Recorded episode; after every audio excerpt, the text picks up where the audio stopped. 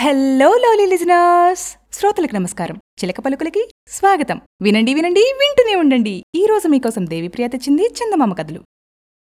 మంచి వంకాయ పాడు వంకాయ. అనగనగా ఒక నవాబు. ఆ నవాబు గారిని దర్శించటానికి రోజూ గొప్పవాళ్ళు వస్తుంటారు.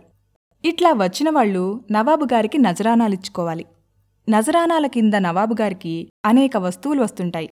ఒకనాడు నవాబు గారికెవరో పంగదేశం నుంచి వచ్చి ఒక కొత్త రకం కూర నజరానాగా ఇచ్చారు.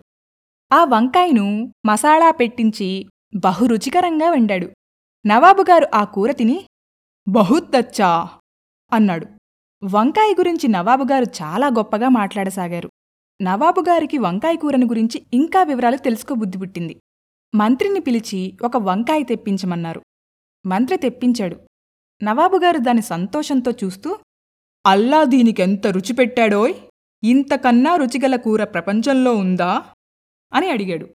లేదు సర్కార్ ఇదే అన్ని కూరలకి రాజు. దాని నెత్తిమీద అందుకే దేవుడు కిరీటం ఉంచాడు అన్నాడు మంత్రి.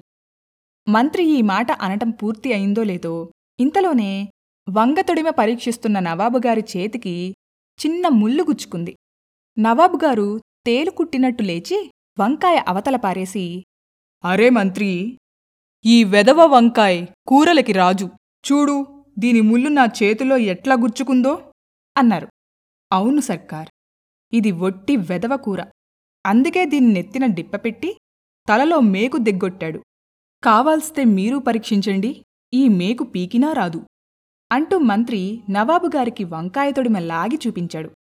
అచ్చా మంత్రి ఇకెప్పుడు ఈ వెదవ కూర మన ఆస్థానంలో వండనివ్వకు అన్నాడు నవాబుగారు నచ్చిందా? అయితే సబ్స్క్రైబ్ చేసి సపోర్ట్ చేయండి. చేస్తారు కదూ?